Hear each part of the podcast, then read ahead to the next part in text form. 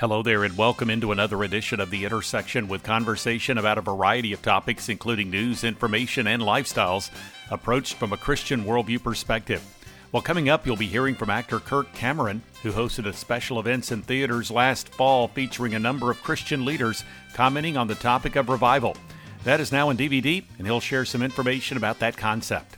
Plus, for years, he served in leadership at a church in San Antonio with Max Lucado now, Randy Frazee has a new ministry effort and a new book that deals with what happens after we leave this earth. Then, it's the unique parenting perspective of Dan Seaborn of Winning at Home, who elaborates on two significant elements for parents grace and truth. You'll also hear from Roy Peterson of the American Bible Society, who has grown from youthful misbehavior to following God's call in the work of missions. And on this edition of The Intersection, some coverage of President Trump's recent visit to foreign countries with some comments on his travels to Saudi Arabia and Israel. It's Jimmy DeYoung of Prophecy Today. Then, with insight into the president's visit with Pope Francis, you'll hear from Paul Kengor of Grove City College, who has recently released a book exploring another president pope relationship. Finally, retired Air Force chaplain, retired Colonel Robert Michael Hicks, presenting some analysis on religious components of radical Islamic terror and the importance of understanding it. This is the intersection of production of the Meeting House. I'm Bob Crittenden.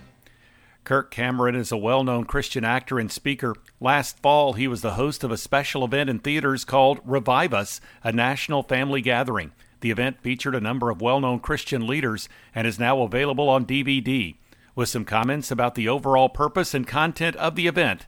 This is Kirk Cameron. You know, leading up to the uh, presidential elections last year, I was traveling around the country teaching marriage conferences, and I heard the same thing coming from moms and dads everywhere. Uh, the, the country is is just spiraling out of control, uh, morally, spiritually. What what are we going to do about the future for our kids? Uh, people asking, are these the last great days uh, of, of of America as a free nation? And I kept saying, wait a minute, this is the point in the story where God parts the Red Sea and his people go walking through. If we turn to him uh, with hearts full of faith and we roll up our sleeves and we get to work, we can see hope and a, and, and a bright future. And so I called uh, what I called a, a national family meeting, the family of faith, come together. And we held a live revival meeting and I called my brightest, most faithful, and inspiring friends, Dr. Ben Carson, Eric Metaxas, Francis Chan, James MacDonald, uh, Jennifer Rothschild, and we talked about how to revive the nation from the bottom all the way up to the top.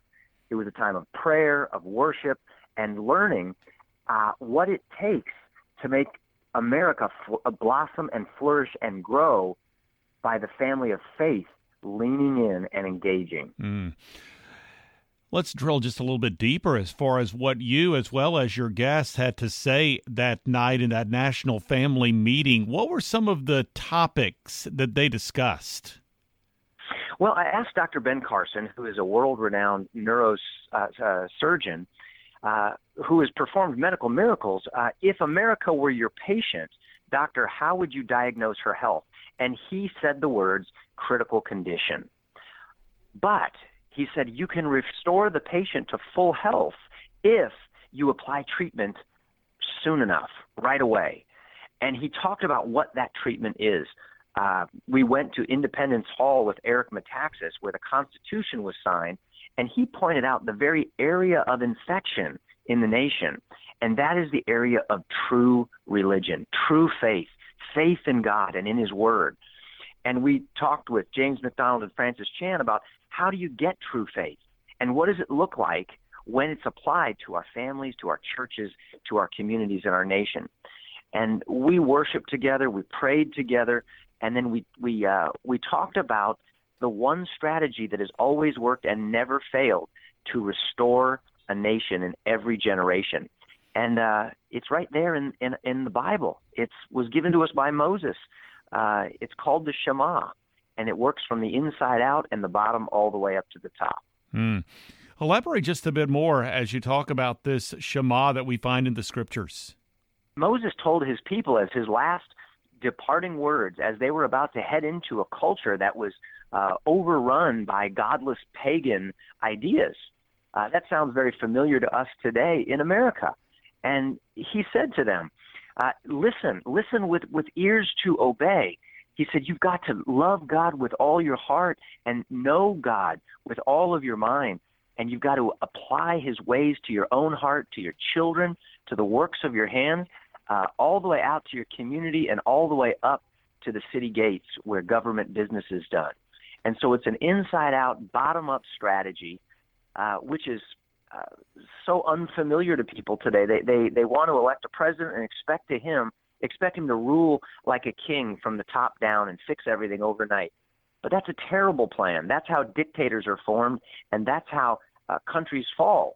What our founders knew was that God says you've got to build this from the grassroots, uh, rock solid, from the bottom all the way up to the top, starting in your heart and then letting those values permeate all the way out to the works of your hands, at your at your job, uh, down to the next generation, and all the way up to the White House. That's how we do it, and that's how uh, our founders did it, and that's how we can we can get back to it. Kirk Cameron here on the intersection. Learn more through the website reviveus.com. Well, this is the Intersection Podcast. Author and pastor Randy Frazee spoke with me recently. He formerly served as senior minister at Oak Hills Church in San Antonio. In our recent conversation, he discussed the inspiration for and concepts he relates in the book What Happens After You Die, a biblical guide to paradise, hell, and life after death. From that conversation, this is Randy Frazee. About 19 years ago, I was going to take my mom for the first time ever, who sacrificed so much for us, on an all expense paid for vacation to the beautiful Niagara Falls. And I called her in October. We are going to leave, leave a couple days after Christmas. And uh, she said she wasn't feeling well. As it turned out, that got progressive. And I went up to see her uh, to try to get her well before the trip. It turns out she had uh, advanced pancreatic cancer and died three days before we were to leave. And when and there's just a number of things that happened to me, Bob. One was a question my mom asked about whether Jesus was enough, and another one was uh, this uh, a, a real crisis of belief. This idea that her that, that my mom lived on beyond her death. I just had a hard time picturing that and believing that. And so I went into a season of serious doubt, which is really stuff tough for a pastor, right? To doubt, mm. you know, he believes in heaven, uh, but it was where I was at. And it took me on a journey that ultimately led uh, to the writing of this book. You mentioned your mother's death and she asked a question or was struggling with a question, and that is, is Jesus enough? So, talk about the, the essence of that question, what she was struggling with, and why it's so important relative to the afterlife. It really is. Uh, this is the, the what my mom was asking was really what's the path to the afterlife. She had already accepted she was dying. She asked me this question on the back of the travel van my parents had purchased. My dad was driving. I was sitting on the back bench where my mom was in extreme pain, and she asked this question from her from her son, the pastor.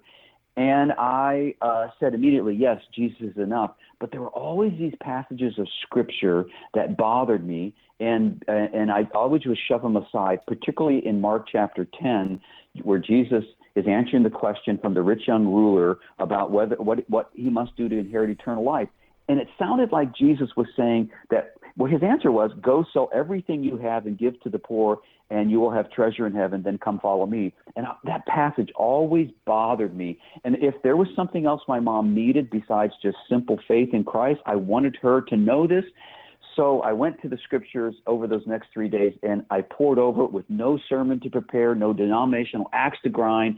And I dealt with this passage. And here's what I discovered is that if the rich young ruler would have admitted that he couldn't do it, then Jesus would have led him to John 3:16 that a person needs to know that they're lost in order for them to be saved and I concluded that the only pathway to eternal life is through faith in Jesus Christ. I went into my mother's room. She was already heavily sedated. The nurse said she could hear me. I whispered in her ears, Mom, I double checked. Jesus is enough. I'll see you soon. I love you. Mm. And I would imagine, and I'm going to take a step out here, a little step in faith, and ask you as a pastor, you have no doubt talked to people, I would think, in the past about these matters of life after death. Have you found that there is a significant number of people whom you have spoken with throughout the years that have made that step. They've taken that step of faith. They've accepted Jesus as the Lord and Savior of their lives, but yet they're still afraid of what comes next. They're afraid to die, and they are struggling with the same question. Absolutely. I think that there are two types of people. And, and, and one of the reasons I was encouraged to write the book is because in talking to people, I found that that tribe is bigger than any of us ever expect. It's mm. hard for us to embrace that faith alone will get us there, particularly as we're staring down our final hours. And then, even if a person senses, okay, I've got Christ, and I'm pretty sure that that's the uh, that's the that's the only pathway. I'm still very unclear about what happens to me after my after after I die, and even if it's a compelling vision. It, and I think most people don't have a, a compelling enough vision. It's the country song, "Everybody want to go to heaven, but nobody want to go right now." that really resides in the hearts of many people. And so what, what I have found is that that there are many, if not most, believers who struggle with a vision for the afterlife that's rooted in Scripture. Randy Frazee here on The Intersection. His website address is randyfrazee, F-R-A-Z-E-E dot com. The Intersection continues now with Dan Seaborn, founder of Winning at Home and director for the Marriage and Family Division of the American Association of Christian Counselors. He shared with me recently some material relative to his book, Parenting with Grace and Truth Leading and Loving Your Kids Like Jesus. Here now is Dan Seaborn. I share how I believe the Ten Commandments were God's guidelines and law for our world because God knew when there's seven billion of us that we were going to need some help. And so He gave us these Ten Commandments. But for most of us, they feel like more, um, I don't know, control. Got it, thou shalt not. You know, it almost feels legalistic. And I think a lot of times as parents, that's the way we parent. We spend our time going, hey, kids, don't do this, don't do that here's the rules, here's the guidelines, and that's pretty easy in Christian families in particular to grow up with a lot of guidelines, a lot of rules. But it leads to legalism, and it leads to our children wanting to rebel because they don't want to be boxed in. And one of the things I talk about in this book is how when Jesus came along, he did not remove the Ten Commandments, but he wrote love all over them. He brought that grace that goes with the guidelines. And I believe as parents, we can know all the rules and guidelines, but the grace to walk with our children, give them the freedom to make mistakes, give them the freedom to struggle, give them the freedom to find their own identity in Christ. And that's what happened with me. My daughter Anna found her way to the Lord on her own. I wish she would have done it a much easier way, but I had to let her go and trust that the Lord the prodigal son story. I have the prodigal daughter story, but I had to give her grace, and I never closed my door to her. There are some parents who will say, "Well, if you're going to do that, I'm not going to talk to you," and I never did that. I kept the door wide open for Anna, and I said to her, "You're always welcome in this home. We love you. We care for you. This is your home." And that open door, that grace that we extended to her, she later told me it was what made her want to come home. I, I remember when she did come home uh, I said, Anna, why'd you come? What what made you come home? And she said, Well, I woke up at 3:30 on a picnic table one morning. Uh, I had done some drugs. I woke up. I'm laying there by myself, and she said, I started thinking to myself, Wait a second. My dad's got a house that he wants me to be in. He loves me. Why am I living this way? And it dawned on her. Uh, the Lord opened her eyes, and she came home and she said, "Thank you for not closing the door on me, Dad. Thank you for not giving up on me." In fact, she wrote me a note a couple of weeks ago. She actually hid it in my bedroom so I would find it later. And it was just that very thought. She said, Dad, you never gave up on me, and I'll never be able to thank you enough for that. So, you know, hmm. that grace wow. that goes with the law, that grace blended with the law, which is what I think Jesus did, is what we as parents, I think, need to do. From your standpoint, where does the grace come in? It, I, I wouldn't think that means basically you waive all the consequences when a child right. breaks the rules. So, how does grace work here in this framework? Well, I would say to you, first of all, base how you deal with situations with your children, the grace and and even the rules. Base it on each individual child. Uh, we have four children and each child is different. I remember thinking, I'll parent them all the same way. Well, that doesn't work. So look at what that means for each individual child. With Anna, she needed more grace from me than my son did, for example. He he just he, he got it. He figured it out. He wasn't always needing grace. Anna was. Anna, I, I say this in love. She wasn't the most intelligent of my children. She, she's smart, but she wasn't the most intelligent. And even sometimes I would have to have a little more grace with that, understanding she doesn't get this the same way someone else in the family might get it. She had some more social skills that they didn't have. So I try to look at each individual child and go, what's grace look like for them? And with Anna, it meant I was going to have to have way more patience with her on a day-to-day basis because she she didn't understand understand things and apply things as easily as for example my son did and so as a parent i think you need to seek the lord in knowing how to give and extend grace to each of your children let them make mistakes now of course they pay for their consequences very important that they um, they have to pay consequences for their beliefs or for their sins, I should say, and for the things they do. Uh, Anna would sometimes say to me, Dad, I'm going to go do this. And I would say, Babe, there's a consequence to that. And if she could get on the phone with me today, she would tell you right now, she's in her, you know, she's, she's, she actually came to counseling at our counseling center today. And she's like, Dad, I see now what you mean. I'm suffering the consequences of my decision. You would tell me that. Now I'm experiencing it. I'm, I'm experiencing the pain. I'm experiencing what it means to try to love myself again after letting myself go through this stuff. And so as a parent, don't try to don't try to take away the consequences of what they've done. That's part of their maturing. If you make it easy for them, if you bail them out, you aren't helping them any. Their growth and their maturity and their witness for the Lord and their testimony from the Lord will come partly from the consequences they they make. I mean, they experience from the mistakes they made. And so, as a parent, uh, give grace, but allow consequences to be balanced in there. Dan Seaborn here on the intersection. The website address is winningathome.com. This is the Intersection Podcast with Roy Peterson, President and CEO of the American Bible Society. He shared with me some elements of his own life story and his response to God's call in his life relative to his book, Set Free Unstoppable Hope for a World That Is Waiting. This is Roy Peterson. My path began as a broken, uh, desperate 19 year old who had made a lot of bad choices. And um, I wish I wish now that I had known the Word of God and had God's compass and leading in a relationship with Christ in my life, but I did not. I ended up in a Mexican prison, sentenced to uh, upwards of nine years uh, facing prison time in Mexico, and desperate, broken, ashamed of what had happened in my life.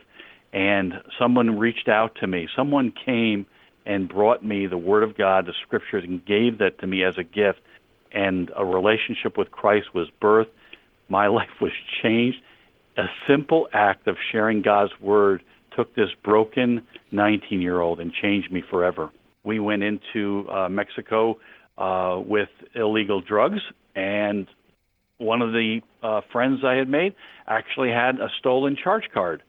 And with that stolen charge card, uh, began shopping, and all of us were arrested and charged with those crimes and because there was a large group of us, there was more than seven of us, uh, we were actually treated like we were some kind of an international gang, which brought even more charges, which was, you know, hysterical to think about this clumsy group of teenagers as being a gang, but we we were charged as such, and um, I was the one uh, that was identified uh, to receive the most charges and the most aggressive punishment. And um, and and God used all of that. The other people all got out within weeks, um, but I was there for months, and God used all of that trauma and all of those months to change my life. Yeah, I, I, I think about the person who gave up their Saturday. These young these young people with guitars and Bibles gave up their Saturday to come in and visit Spanish prisoners. In fact, the first time they came, Bob, they only brought Spanish Bibles. And I didn't read Spanish, I didn't speak Spanish, and I, I could get nothing out of that because it was not in my language. And I and I told them I desperately wanted a Bible, and they said, "We will come back, and when we come back, we will bring you one." And so many people had lied to me. So many people had promised things and then didn't do it. I I was up and down a roller coaster of hope and in desperation, hope, and I I didn't know if they would really come back, and they did. They came back and they brought the scripture. So you have you have somebody bringing so that intervention of someone bringing God's word. You have somebody praying. You have somebody, a financial partner, somebody, a donor had to give because I didn't have money. They gave me that Bible, so somebody had to pay for that Bible.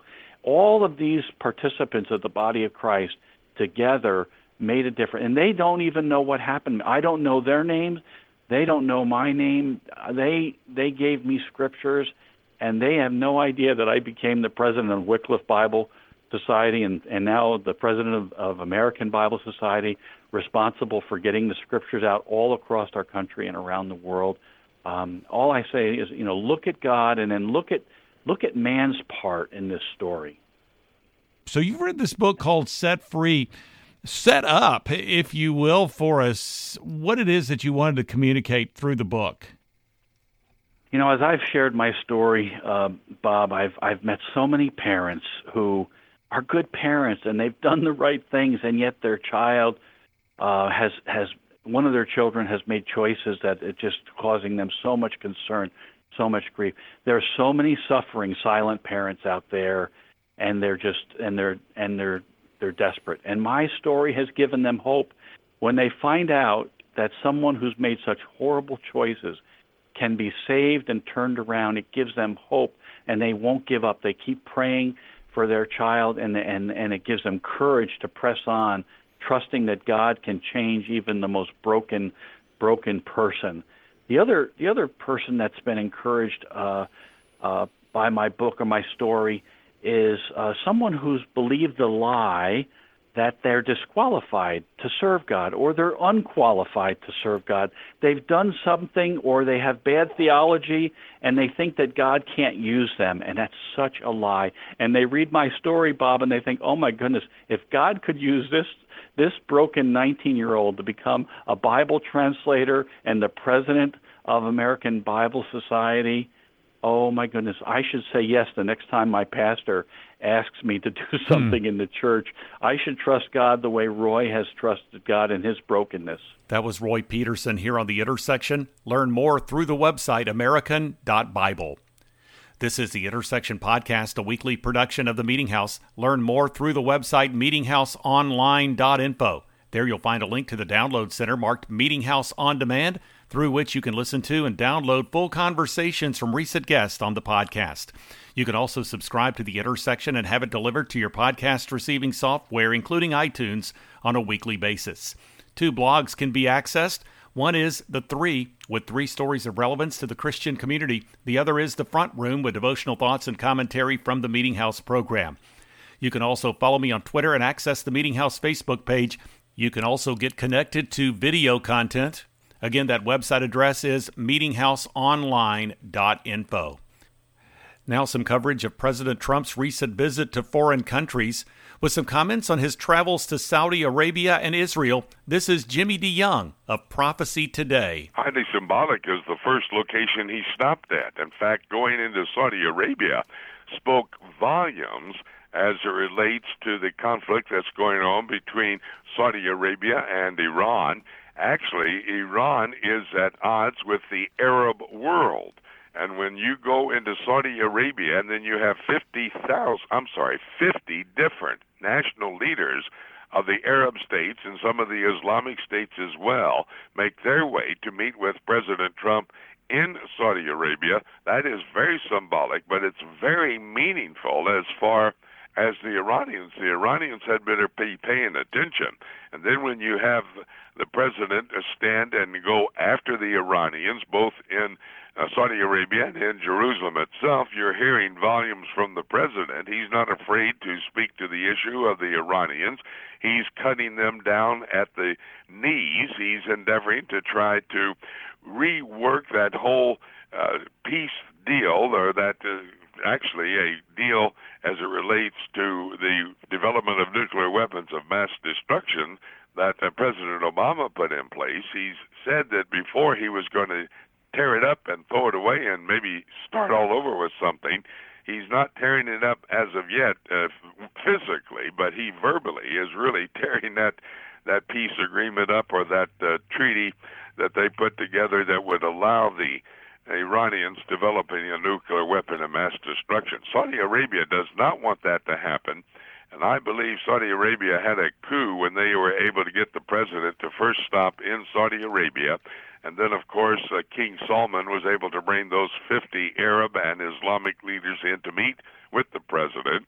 I thought that the speech made uh, by President Trump, and we can think about that a little bit if you'd like to, but I thought it was very naive. I believe that President Trump needs to go back to school uh, maybe that school that he started and fell apart ought to have a course in Islam 101 because his speech gave indication he didn't know what Islam was all about. So I'm not sure that that, that was a great speech ultimately that's going to result in something that would assist the destruction of the radical Islamic uh, activities going on in the Middle East and, as we know, around the world but it was very symbolic that he went into Saudi Arabia first, that he met there uh, the grandiose uh, meeting or presentation uh, by the Saudis as the president arrived. I mean, it just made the little trip into Israel looked like a, a stop behind a bus station someplace. It was not. It was not as nearly flamboyant uh, in Israel as it was in Saudi Arabia. When you see our president dancing with uh, the uh, the Arab world and the leaders of the Arab world, that has to be something you have to think about, and that is very symbolic. That uh, that photo op was excellent as far as the president was concerned, and I think that uh, indeed uh, we're going to see what's going to be a result of that, uh, and we already know what was a result of it. Uh, the fact is that uh, they made some deals. 110 billion, that's a B, 110 mm. billion dollars in arms sales, but up to 350 billion over the next 10 years. That was very symbolic, and the fact that uh, Trump did not go into uh, Ramallah, that he met instead in Bethlehem with Mahmoud Abbas, another very symbolic move. The fact that he met with the Pope in Rome, Italy earlier today, also very symbolic. A lot of symbolism in this trip, the Tolerance Tour, and in, just in the fact that he's trying to bring these three religions, Islam, Judaism, and Christianity, together. That is very symbolic, and this is. Uh, very interesting, all that developed. Jimmy DeYoung here on the intersection. Learn more through the website prophecytoday.com. More coverage now of President Trump's recent foreign trip. Paul Kengor, professor of political science and executive director of the Center for Vision and Values at Grove City College, discussed with me the relationship between then President Reagan and then Pope John Paul II, as well as a recent meeting between President Trump and Pope Francis at the Vatican. He has written a book called A Pope and a President John Paul II, Ronald Reagan, and the Extraordinary Untold Story of the 20th Century. He also wrote a series of articles for the stream relative to the President Pope dynamics. Here now is Paul Kengor. I talk in the book about this extraordinary moment where John Paul II visited his Polish homeland in June 1979 and Ronald Reagan was sitting in his living room in California. I actually talked to the guy who was sitting in the living room with Reagan. It was it was Richard Allen, who would be Reagan's first national security advisor, and they were talking foreign policy like they did. Reagan was planning a run for the presidency just just around the corner the next year, and they took a break and they turned on the TV to catch the latest news, and they were watching footage of the Pope going back back to Poland, and you've got these massive crowds of people. I mean, imagine you know an outdoor mass service of a million people, right? And and Richard Allen told me he said I looked over at Reagan, and there were tears in his eyes, and he was practically jumping out of his seat. And he said, "That's it, that's it, that's it. The Pope is the key. The Pope is the key." Said, we, "He said, Dick, we've got to get elected." and we've got to reach out to him and, and the Vatican and make them an ally. Because he believed he understood this that and, and by the way so did the soviets. They understood this too that this guy especially through poland you know the one country in the communist bloc where they couldn't their war on religion didn't work. He if, if poland and he held the power uh, poland could be the dagger to the heart of the soviet empire so so reagan wanted to get together with them early on. Then he became president in January 1981. Was started reaching out to him immediately. I found documents of the Reagan Library from February 81 where Reagan is reaching out to him. And then two extraordinary events. Reagan was shot March 30th, 1981. And then John Paul II, everybody forgets this, Bob. Everybody remembers that, that they were both shot. Everyone forgets how close it hmm. was. Um, John Paul II was shot May 13th, 1981. And, and that would give them give them a even more unique an even closer bond that when they finally came together at the Vatican June 7th, 1982, they said to one another that they believed that God had spared their lives because they both should have died. They should have bled to death. That God had spared their lives for a special purpose, which they believed was to take down and defeat atheistic Soviet communism. I think both of these guys, Trump and Pope Francis, realize that radical Islam is is a is a global menace and serious international threat. And, and in fact, uh, we all know that Trump knows that, and I know that Pope Francis knows it as well. Now that said, the way that they speak about it and, and address it is totally different, right? I mean, Trump Trump will talk about you know blowing the evil blankety blanks to smithereens, right? Francis is doing a much more diplomatic um, I guess you could say merciful, charitable approach, but they're both dealing with it in the ways they're dealing with it because they recognize it's a big threat. And, and I think the most interesting thing that came out of that meeting last week, the Vatican statement was very short. It was only about 100 to 200 words, but it said that they both expressed their great concern for religious persecution, especially of Christian communities in the Middle East. So, in a sense, like Reagan and John Paul II, they agree on what what the what the global menace is, but I, they where they probably disagree is how to respond to it. Although even then, you know, Reagan and John Paul II, Reagan didn't want to drop a nuke on the Kremlin, right?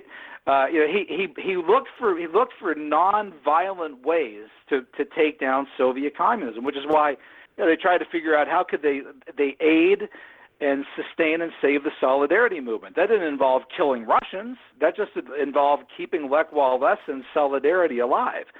So um, these two men, too, I think, you know, want the same approach. And there's times you're going to have to use force, but I think both would um, rather try to use uh, nonviolent means if they can to try to take down the threat. I don't know if they can do it, but but so so there's a little more commonality there than people thought. And and and frankly too, Bob, I I wasn't surprised when when these two apparently got as long as well as they did at the Vatican.